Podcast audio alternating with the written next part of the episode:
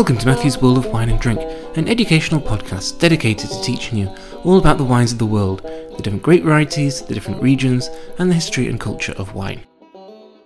Hello and welcome. I have a special guest with me today, uh, Clemence Lelarge Pougeot from a champagne producer.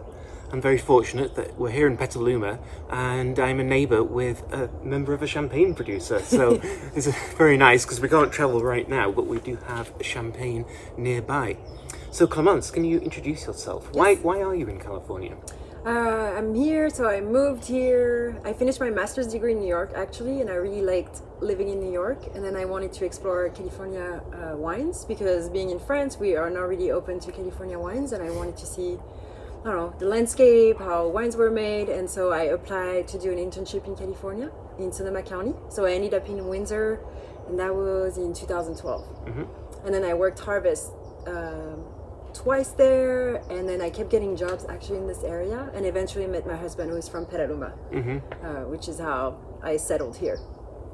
And so, um, where do you work? Where do you do the internships? uh, i worked for so this tiny winery in windsor called Fopoli wines. And then i ended up also working for a brewery that is now under a different ownership. It's called old redwood brewing company.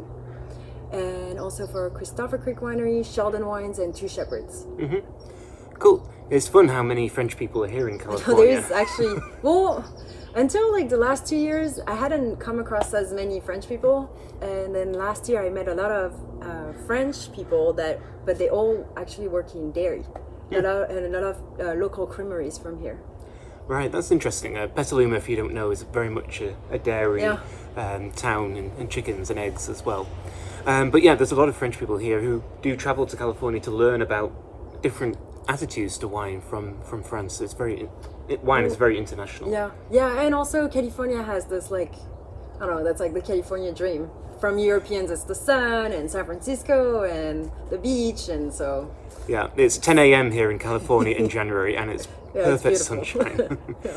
um, so tell me about the family and the, the wines you produce. So my family, so the name of the winery is Lelarge Pougeot, which so it's always been Lelarge. So Pierre Henri Lelarge in 1799 moved to Vrigny and married Madeleine Dravigny, who owned her family owned vineyards. And so when they got married, then he became uh, Lelarge. And so he acquired vineyard and was growing grapes with her, and they were selling the grapes. So my family was only growing grapes until the 1930s when my great grandpa started bottling. And so, but we've always been in the same village. So my great grandpa was the fifth generation, and in he went to World War One. When he came back, he got really lucky and actually had one hectare that was still planted. I mean, not um, damaged by the war, because during World War One there was a lot of battle in the Montagne de Reims, and so all the forests, the vineyards, the houses, the wineries, everything was bombed, and. Um, and so my great grandpa, when he came back from the war, was lucky and had one hectare that he was still able to uh, farm and harvest and sell the grapes. And then he saved some money. And then in 1920, he invested into a press machine and was kind of pressing for other people. And then in 1930, he decided to bottle his own wine, So own champagne. there's two things in that story which are interesting. One is war, Yeah, which is very important theme Yeah. in Champagne, not just the First World War, but wars Yeah. going back centuries. But also um, deciding to bottle in the 1930s, and that when I read about the history of uh, quite a few producers, that's when a lot, a number of growers changed to become producers. yeah, yeah. And why was that in the 1930s? I think there was a, wash, a wish of like becoming wanting to be more independent Mm-hmm. And having more maybe more freedom in, try, in trying on your own. Uh, but 1930s was still pretty early. A lot of them happened. A lot of them started becoming grower producer after the World War II. Mm-hmm. So my great grandpa was working and bottling with his wife, and then he had to go to World War II as well. And so she stayed uh, at the winery and then was uh, in charge of the winery. And then when he came back, they both started working. I mean, they worked together again. But my great grandpa was pretty damaged from going to two wars, and he went through a lot. So that was pretty traumatic. And also, in the meantime, he lost um, his best friend, who was part of the resistance, and So he ended up coming home, and his best friend um, was sent to a concentration camp and didn't make it back. So he ended up farming his two hectares, which is two hectares that my family still now farming. So they're we're leasing it from the same family. Uh, so total now we have so we farm eight hectares, but we own six, a little over eight hectares. Wow, that's quite a story. Yeah, it's a, yeah, it's a lot of history there. It is, yeah. And also another theme there that I've heard from other producers is is the woman. Yeah, having to be in charge. Yeah. Yes, my my great grandma, she had no choice. The first war, she had to go. They went into the Aube actually to hide because there was not in Essoyes. Um, there is not as many. There was not as many battles in this area as in the northern Champagne, and so she was. She actually they left everything, and but then the second war.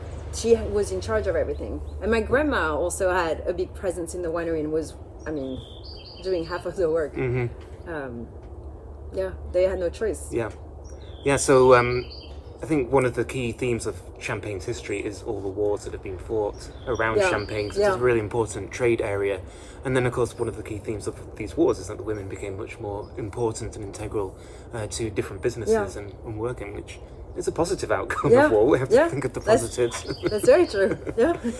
and so, how has the the winery developed um, since then? so since then, so then in the 1950s, my so the at that time the name of the winery was Lelarge Raymond, which was my great grandfather's first, I mean last name and first name, and then it became Lelarge Marcel, which was my grandfather's first name. Even though women were doing half of the work, it was still Of course, the name of the men on the label. And then my dad, who went to winemaking school in Beaune, uh, met my mother in Beaune, where she's from, uh, not from wine at all, but they went back to Champagne together and took over in 1983. And then they changed the name to Lelarge Pougeot, and Pougeot is my mother's last name. And it's a very sweet gesture from my dad because my mom didn't bring any vineyards. Often, when you see the Right. wife's last name, it's because she brought vineyards.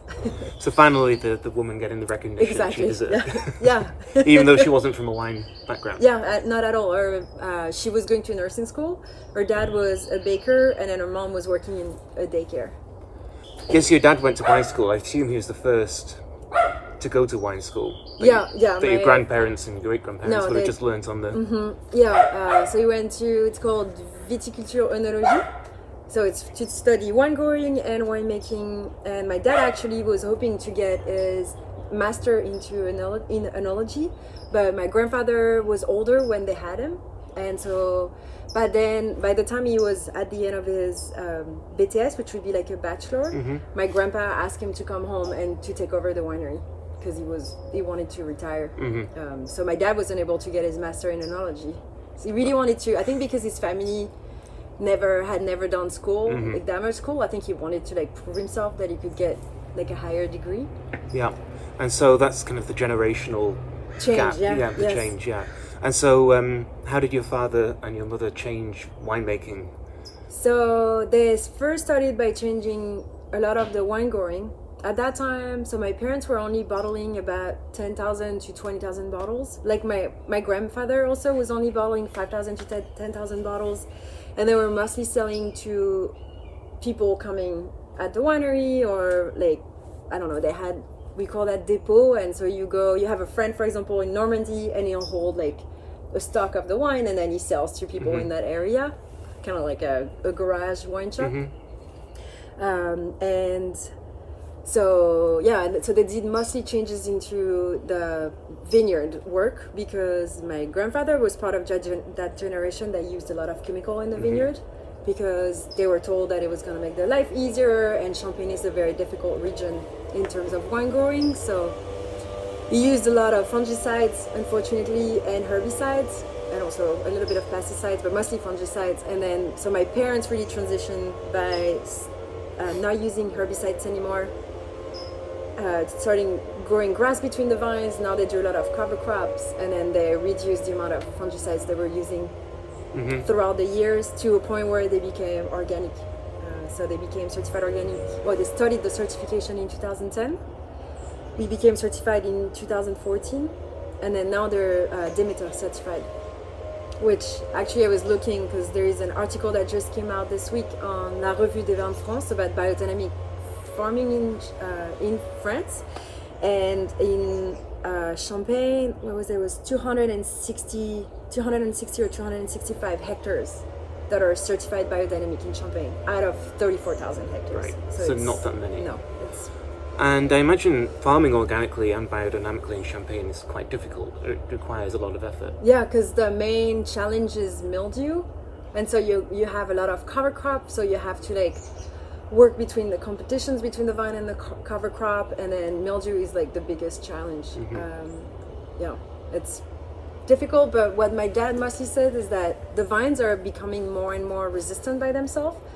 Because organic is really like you're cleaning up, you're bringing biodiversity back, you're learning how to work with certain bugs and plants, and then bio, uh, biodynamic, you're more reinforcing your soils. And soil is like the main element because it um, works on, I mean, it allows like the pass between the roots to the leaves.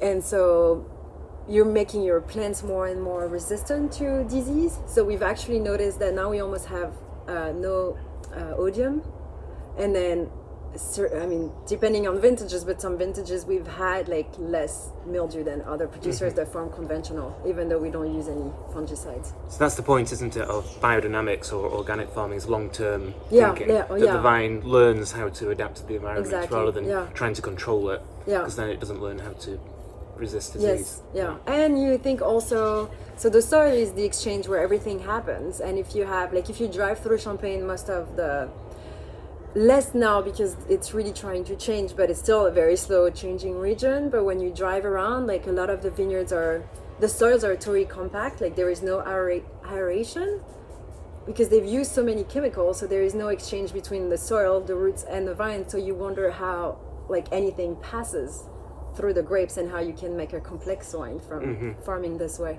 Yeah. And so thinking about champagne in general, we kind of think of champagne as one thing, but actually it's a very diverse and quite large region. yeah And so there's a lot of different growers, a lot of different producers, a lot of different techniques, a lot of different standards of quality as well. Yes.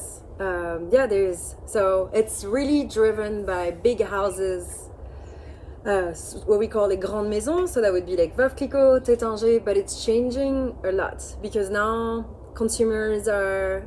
I think there is. I mean, like in anything else, there is a wish to become closer to what you're buying, and so it's mm-hmm. like more small production, supporting like yeah smaller producers. So the grower, what we call the grower producer, like my parents. So in French, you would see it on the label as récoltant manipulant, which means that we're farming the grapes and making the wine. And so there is really people are more attractive to smaller producer, to grower producer, and so they've their uh, market shares are getting bigger into the sales of champagne, which is great because for a long time it was really driven by big houses. Yeah, so that again, trade is really important in Champagne. The trade structure Yeah, and yeah. who's growing the grapes and who's buying the grapes and who's making the yeah. wine, and those big houses are really important because everyone knows them and they're everywhere. But, Yeah. but then these grower producers, you think, oh, I know exactly where this fruit is coming from, where the vineyards are, where the village is, and that the uh, producer is complete charge. Yeah, because the the grower, uh, the big houses they buy from like 500 to a thousand different grower producers. I think there is uh, it's 15. I think there's 4,000 grower producers, and then there's 15,000 growers. So, and you think there's around like 500 big houses. So they buy from like all those different growers, and some growers might farm organic, some of them might, fa- might farm like really poorly. Mm-hmm. And yeah, so it's, I mean, for the longest time, my, my family also was only selling grapes. Right. And then when we became organic, it was really breaking my dad's heart to like see his juice like living in the tank to go be blended with other pe- other people's champagnes. I mean, other people based juice. So, mm-hmm. And also we had gotten to a point where we could get out of our contract because we were at the end. And a lot of the contracts they they're like 10, 20, 50 years grape contract. So you're locking them for a really long time. So And do you think the, the big houses are working more closely with the growers than they used to, where they have more control? Yeah, I think so. Yeah, because they have um, uh, they they have like they call them chef de vignoble, so they're in charge of like meeting the growers. And we work with Taittinger, and Taittinger is a really good like family-owned big winery. They they always came during harvest. They loved the way my dad was working, and were always really impressed by his grapes and the juice, and so they always wanted to like be there when he was pressing to see how things were going. And even now, when we don't work with them, they still come. Mm-hmm. So they they have a lot of them have good relationship. It's not they're not all the devil, but Yeah, I think it's important to remember that those big producers do make very good wine. well, yeah, and they also promoted champagne. The reason mm-hmm. why everybody like recognize why champagne is champagne is because they promoted it. They have marketing services that provided for everyone. So Yeah. Kind of ex- I mean, it's very important. Very important, yeah, and it's just a different trade structure and different Yeah. ways of approaching uh, Yeah. making wine. And I, I imagine for many growers, it's a lot easier to sell grapes than it is to make wine. It's an Yeah. easy way of making money. Yeah, it is because when you think if you're so if you're making champagne, you can't bottle until January after the harvest. So there is already from harvest to January where you can bottle, and then you have to wait a minimum of twelve months on the lees, and then three years for vintages. So your wine, you're not going to be selling your wine for at least a year and a half before you before harvest. I mean after harvest. So you're sitting on a lot of cash flow. Yeah. Whereas if you just sell the grapes, that's it. Yeah, it's exactly. immediately after yeah, the you get like it's a eh, you get payment throughout the year, mm-hmm. but Okay. it's easier Yeah. and it's less i mean yeah it's less investment because you have to have room for storing wine what happened with my family is that the winery that my dad had built in the 19 it was 1990 um, it was built for making 20000 bottles. And then when we stopped selling all of our grapes then we had the potential for making 60 to 70000 bottles depending on harvest. And the winery didn't have enough room to hold all those wines because some of our wines we held them for three years five years ten years.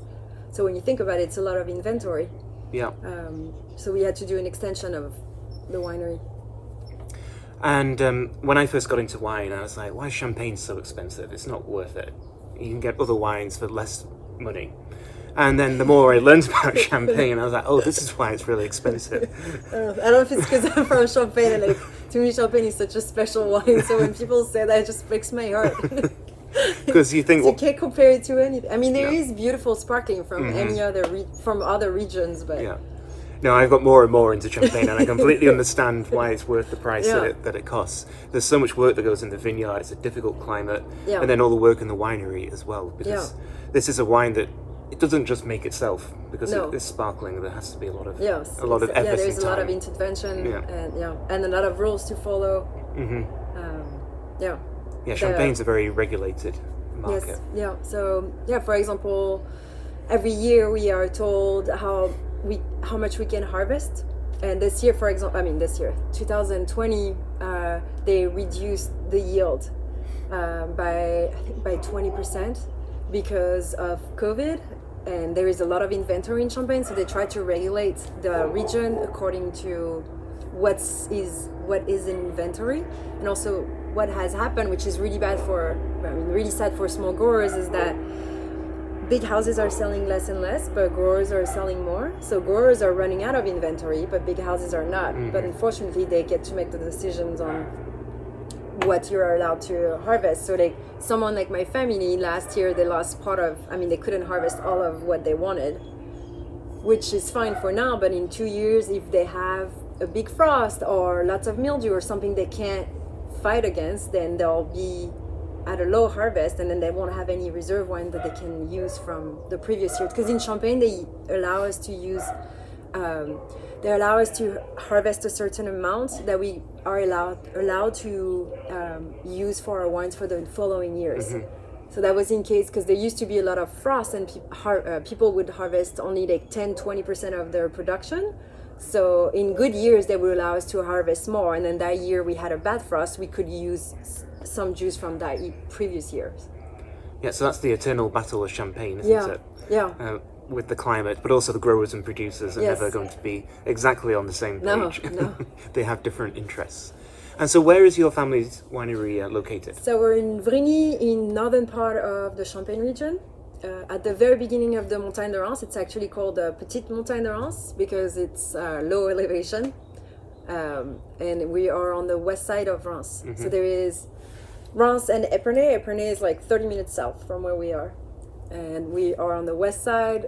Uh, and then the Montagne de Reims basically surrounds uh, Reims, the city of Reims. So it's a, it's really like just rolling hills. It's pretty flat. We call that a mount- montagne, but it's not a mountain at all. Yeah, rolling hills is Yeah, a better yeah. uh, description. I remember the first time I went to Reims, I was like 14 years old. And we were just driving through with my family, and we went to a, a cafe and had some lunch. And we had no idea how to pronounce the name of the Oh city. yeah, that's actually we've had some of our customers that tried one time it happened a couple of Americans that tried to come to visit us and they were at the train station in Paris and they said could we buy two tickets for Reims? And the way they said it they had say like Rennes so the woman at the train station sent them to bought them train tickets to go to Rennes so they ended up in Rennes instead of Reims And Rennes It's is, in, Rennes is in Normandy. isn't yeah, yeah. So go opposite it's direction. like four hours, yeah, on the west side. Yeah. So my mum speaks French, and she had to ask the waiter, "How do you pronounce the name of the city that we're in at the moment?" And it's like, "Oh, that's how you pronounce it." I know Okay. there's so many. I never know. I now I say Reims. I'm like maybe people understand what I'm saying, but some people say Reims, Mm-hmm. which yeah, yeah, it's an important name to get correct, so you end up in the right yes, place. exactly. It's a lesson to learn today. Um, so you're in the t- uh, village of Vrigny in um, Petit Montagne de Reims, exactly. but the grape you're most associated with is Meunier. Yeah. Um, why Meunier? So the reason for Meunier is because the vineyards in Vrigny are north. So the Montagne de Reims is mostly Pinot Noir, but the beginning of the Montagne de Reims, the vineyards are north north facing, and so back in the days they had planted a lot of Pinot Meunier, because which is actually now called Meunier, so that it has its own recognition. But uh, Meunier, uh, the buds a couple a few days later than Pinot Noir or Chardonnay. So when we had spring frost, then it would allow uh, farmers to be able to harvest Meunier still. I mean, to still have um, buds from the Meunier. And so, does your family work with Meunier just because of that practicality? And then they thought, well, actually, we can make really good wine from this as well. At first, yes, and my grandfather and my great grandfather were mostly bottling Meunier.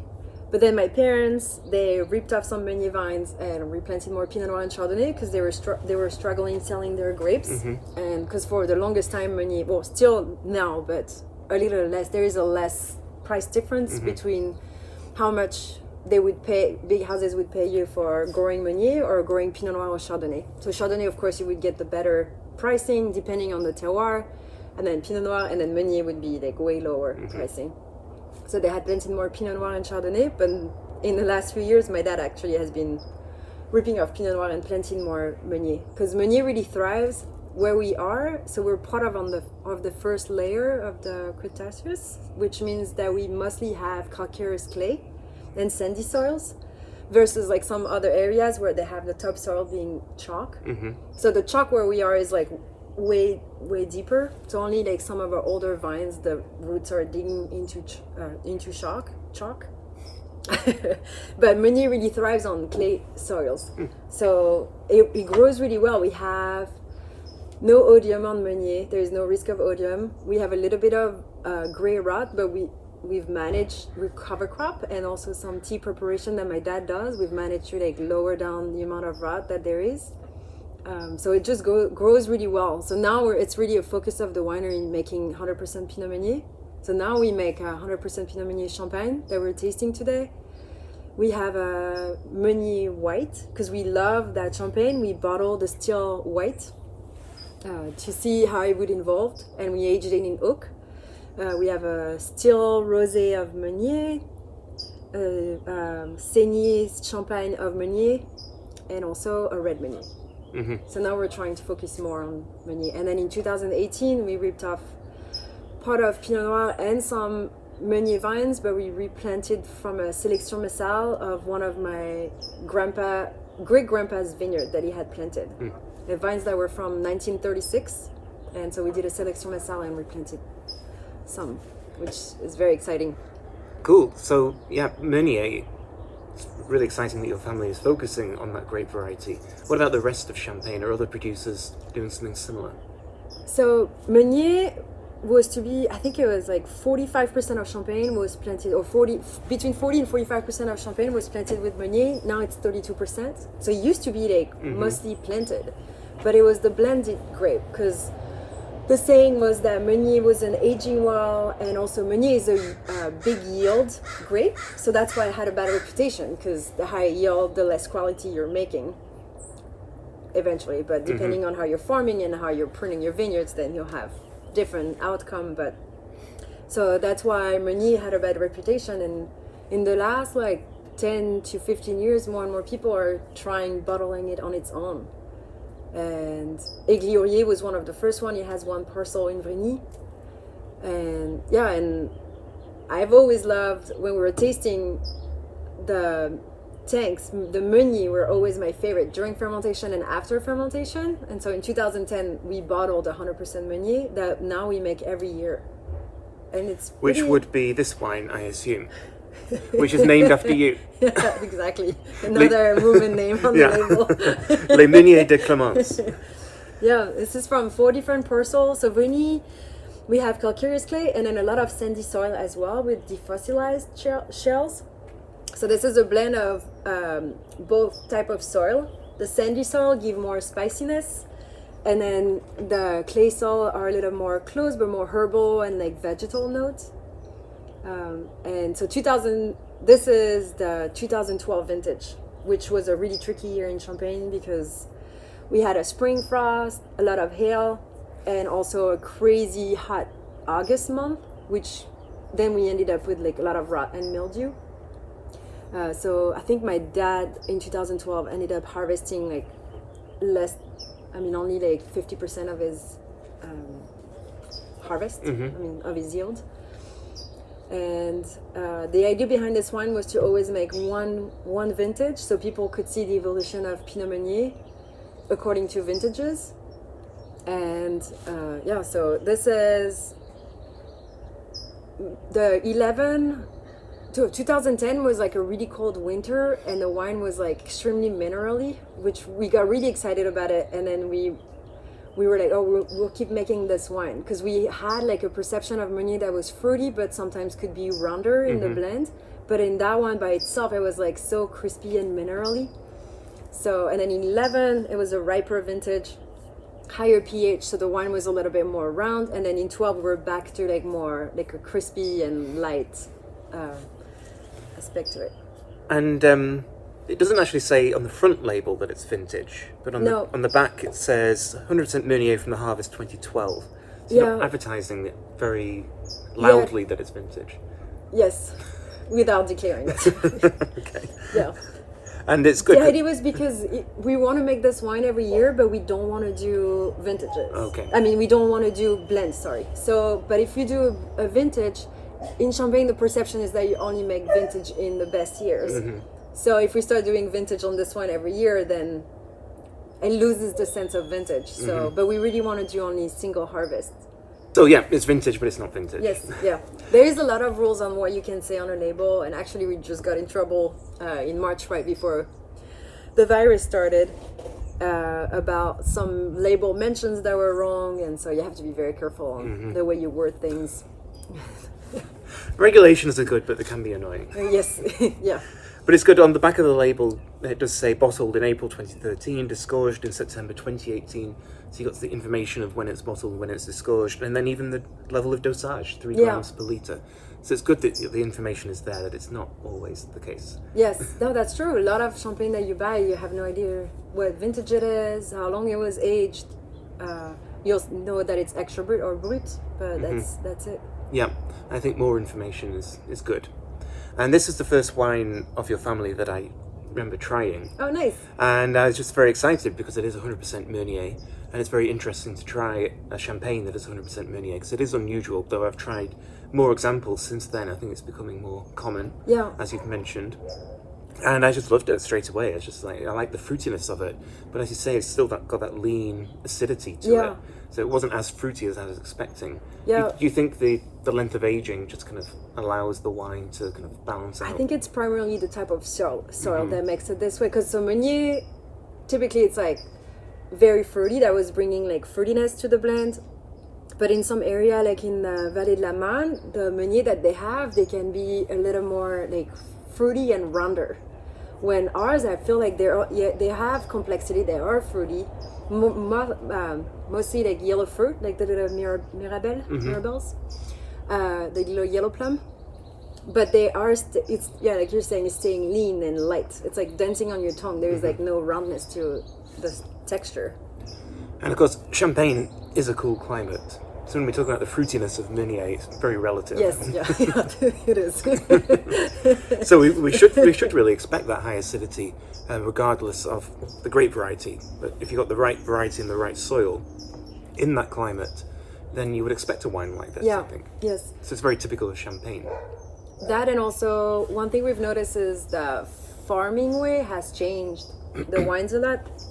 So like I think they're all very different, but you always find the same trace of like they're silky, but they have this salinity on the finish, mm-hmm. which is I mean salinity makes you want to go back to your glass.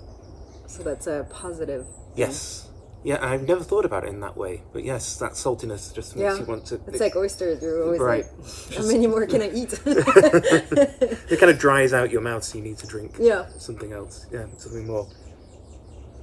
And um, you work with, or your family makes um, still wine as well, as you mentioned. Yes.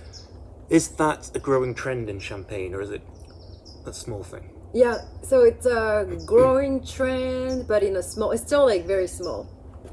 Because when you make, so they're called Coteaux Champenois. So in Champagne, you can make Coteaux Champenois or it's AOC, AOC Coteaux Champenois or AOC Champagne. That's the only two wines you can make. Or in Ratafia. Um, Which I love, by the way. yeah. we actually, last year we started remaking Ratafia Oh. again. Yeah. Okay, that's exciting news. Yeah, we, we stopped. My grandpa used to make a lot, and then my dad stopped because we were not selling it and not really drinking it either. So You weren't drinking it. no, not as. I mean, every once in a while for like aperitif, but that's it. and so, if you don't know, Ratafia is basically fortified grape juice. Yes, Yeah. exactly. Uh, it's just very delicious. It's just grape juice with some alcohol to it. Yes, it's very sweet and delicious. Yeah. Yeah. um, but uh, I lost the train. So we still wine- talking about still wine from yeah. Oh yeah. the so trends. the with the AOC Coteaux Champenois, the yield that you're allowed to harvest when you declare that you're making AOC Coteaux Champenois is lower than if you're making Champagne. So that's why it's not as it's not something that you're seeing as much because producers will lose some of their yield if they Mm-hmm. make a lot of Coteaux Champenois. Now we make six different Coteaux Champenois. Um, so and we it's a, it represents a lot. Like total production now is like almost seven thousand bottles of Coteaux Champenois. But they're exciting, they're fun, and then we also get to like taste them faster than champagne. So I think that's something that's really attracted my dad, being able to like taste it as soon, I mean, Uh-huh. faster than champagne because champagne changes so so many times throughout the aging process. Um, so yeah, we and then the uh, winemaking style is different. So we've changed a lot throughout from like 2010. Like for even this wine, it's all in stainless steel. Now we're getting away from stainless steel. We had we invested in foudre, so we have three beautiful foudres. We have amphoras uh, and then a lot of barrels. So the Coteaux Champenois, my point was that the Coteaux Champenois, because they are younger vintages, they are aging um, in barrels. Yeah, and not in bottle as Yeah. well, so probably Yeah. easier to taste. Yes, exactly. Yeah, so still champagne, I think, is still very much a niche thing, but it's interesting that your family is expanding. Um, but it, I think the high acidity of the wines can be difficult for some consumers, maybe because they're so there's such a tart grip to them. Yeah, depending on which producer you're tasting. No, from farming organic, we're, re- we're trying to really reach like a better balance of acid and acidity and sugar, and so we harvest way later than we used to. So we have more sugar in our grapes. So they're actually, I mean, the grapes are riper, and there's more phenolic ripeness, so they are more complex. So they actually don't have as much acidity as you would expect. Mm-hmm. The Blanc Meunier for sure, but the we make a Meunier red that's really exciting and like it's tonic, vibrant, but has lots of fruitiness to it. Mm-hmm. And do you think climate change is I think so, yeah, Yeah. for sure. That's, that's helping lot. Yeah. yeah. So I think part of this conversation is that champagne is always changing and always evolving. We think of it as this historic style of wine, but actually champagne has always been adapting to circumstances. Especially if you look at, I think grower, I mean, grower producers are more willing to change faster than being big houses. Mm-hmm. So you see, like the grower producers, they've started farming more organic, more and caring more about their lands. And then now there is more big houses that are actually transitioning to organic farming, mm-hmm. which is very, I mean, that's incredible because they're they have so many hectares and they're gonna force their growers to also farm organic. But So, it's something. for example, Louis Roederer. Yeah, yeah. Big example of that. I mean, they've put like I don't know over like hundred or something, hundred and fifty hectares uh, in biodynamic farming Mm-hmm. in the last like six years. I know Taittinger, they're transitioning to organic as well. I mean, there's a lot of uh, Deutz. They have part of their vineyards that are certified organic. So I think every, now they, they've seen that it's a trend, and so they also want to get on that movement, which is great because the better we farm, it's all good for everyone. Yeah, and it's, it's amazing to think that 50 years ago everything would have been very chemically Yes. Yeah. enhanced. Yes. and now we're getting into a good place where people Yeah. are very much hands on and let's work with the land and with work with the fruit uh, in a much more natural way, Yes. a much more proper way, you might say. And I think that goes my final question the question of terroir in Champagne. Because in Burgundy that gets talked about all the time. Yeah. In Champagne it does not. Are, do you think your family or in general the idea of this is where the fruit comes from is much more important than it was before? Yeah, it's yes, I think so. Because again, you have a bigger presence of champagne growers and champagne growers know their village. They most of people like my family we only have we only work with three different villages and only small uh, and only a few parcels in the outside village. But then so often the growers only work with a few villages and they know their terroir very well versus big houses that work with 500 different people and it's like 40 different villages. So terroir is not as much important because it's blended all together. So now that's a subject that's coming more and more. And also from the way you're farming, like the idea is that you want to showcase the terroir because you want more mineral extraction that's coming from your soil. So you are definitely more caring about your land and you're yeah, you want to show your the, the expression of the terroir. So that's something that's way more it's less about marketing, less about history, it's a little bit more about how the wine is made, which is great because that was a question that was never really asked about champagne. Mm-hmm. And then yeah, the terroir. And do you think that leads to a better understanding of a grape variety like Meunier? That's, Yes, of course, yeah, mm-hmm. because there is definitely different expression of Meunier, of Chardonnay. The Chardonnay where we are, because it's we have a lot of sandy soil, they're a little richer than Chardonnay from near Epernay, where it's like all chalk and they're like really high acid and more citrusy. So yeah, it definitely changes the grape. I think the soil is everything in wine. Mm-hmm. That, that's really interesting because it kind of sh- kind of sums up why Meunier was used to be for high yields and because it budded a little Yeah. bit later and ripened a little bit earlier. It's a practicality. Now it's like, well, Meunier works on this soil and Yeah. expresses the wine. It's it is expressed in the wine in this way. Yes. So we can work with Meunier actually for quality and think about it as a great variety that is worth its own quality. And also, people now make like Coteaux Champenois Meunier Red. You're starting to see more and more, and they're pretty exciting wines. And I think we're in the next few years, if we we keep going in the direction we're going with climate, I think we'll be seeing more and more uh, red wine coming out of Champagne, which makes me part of. I mean, it's exciting, but also makes me kind of sad to be honest. What about sparkling red wine? It's not allowed, Okay. but uh, we actually talked about maybe next year trying doing a try Mm-hmm. of sparkling red wine and see how. But it wouldn't be allowed, so we just be Vin de. France, so- Mhm. No, no, No, you- it's, there's a- no Vin de France in Oh, Champagne. really? You're not allowed to do Vin de France. So it's only yeah, it's only Coteaux Champenois or Champagne. Okay. Those regulations again. Yes, exactly. yeah. And we, we we keep getting in trouble because of those regulations. but it's okay. it's part of the game. Well, I'll have to travel to Champagne to taste the sparkling Yes, red wine yeah. when it gets made. Oh, we make a lot of fun stuff. We make pétillant naturel. Uh-huh. Uh, we yeah, we have cool stuff that can't come out of the winery. But if you come visit, you get to taste it. Well, don't worry, I will definitely visit the next time in Champagne, which will hopefully be sooner rather than later. yeah, hopefully. And actually, one last question. We, we talked about the big houses and how important they are commercially. Which is your favourite? Ooh, that's a good question. mm, I like Bollinger So this is why Clémence and I are friends. because that's Yeah. yeah. Bollinger, I would say that like I don't in a restaurant or on a wine list. If, like I, I would never go for big houses to be honest. because to me I'm more much more interesting in like the the work of a small producer. But if I saw a wine list where it's all like big houses, Bollinger would be like my number one choice. Yeah, me too. I always want to go for the smaller producers in any any wine region. Yeah. You just want to see what's going on, what's going on, on the ground.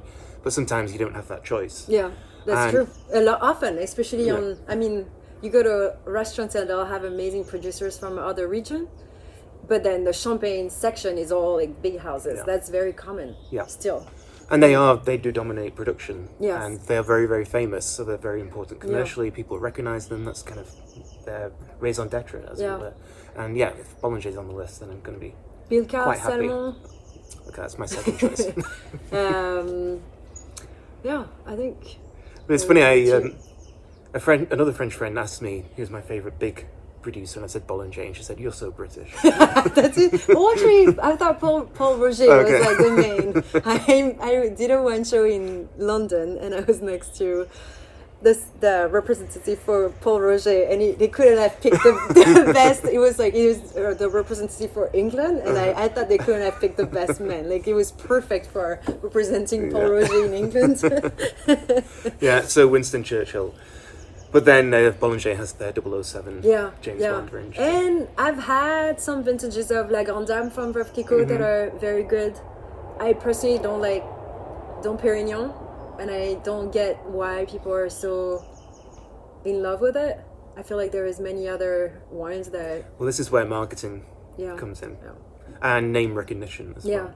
Yeah. Uh, Taittinger, their higher end cuvée are really good as well. I recently tried uh, their brut, but to me, because now we only make extra brut or nature, because we're not trying to cover up the wine at all with any mm-hmm. addition of sugar. So like I thought their brut was way too high in sugar, and so I'm having a really hard time like drinking champagne that have higher mm-hmm. amount of sugar now. Interesting, because other people say they like the sugar because it balances the acidity. I think that's just it's a taste. I think it just covers thing. up the wine, and it just tastes like mm-hmm. Sugar. sugar. Exactly. Well, if we could go back to the 19th century and taste champagne. Oh there. yeah, they. Where was that? Uh, Fifteen years ago, they had found some bottles in the like near Russia in the sea, and the it was like bottles that were from I think the 1900, and they Mm-hmm. had they still had like hundred grams per liter of sugar. Can you imagine Yeah. how those wine tasted like back in the day? yeah. This, be- this one has three grams, yeah, that's which is next to nothing. Completely different. Again, an example of how champagne has changed over Yeah. the years. It's not always been the same. And the reason I asked about the your favorite big house is that kind of those big houses kind of have different styles, and so it kind of it's, it's an easy way of summing up Yeah. the kind of wines that you like, and also that the big houses are important commercially because they represent champagne, yeah, and um, if they do a bad job. Then you don't go to the grower producer like your family because you're like, oh, champagne's not very good. Yes, so they've yeah. got to be good because they represent the region. yeah, very true.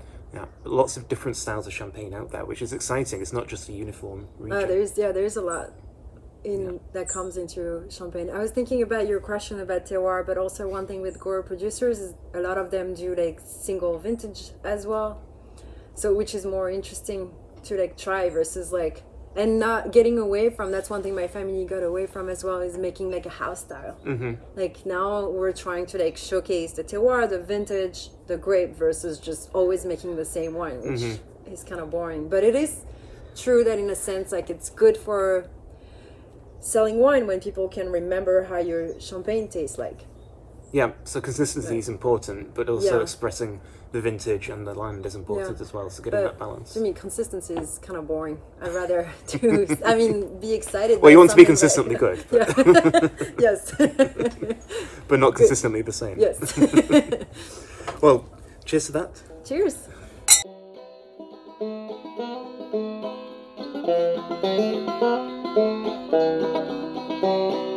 Thank you.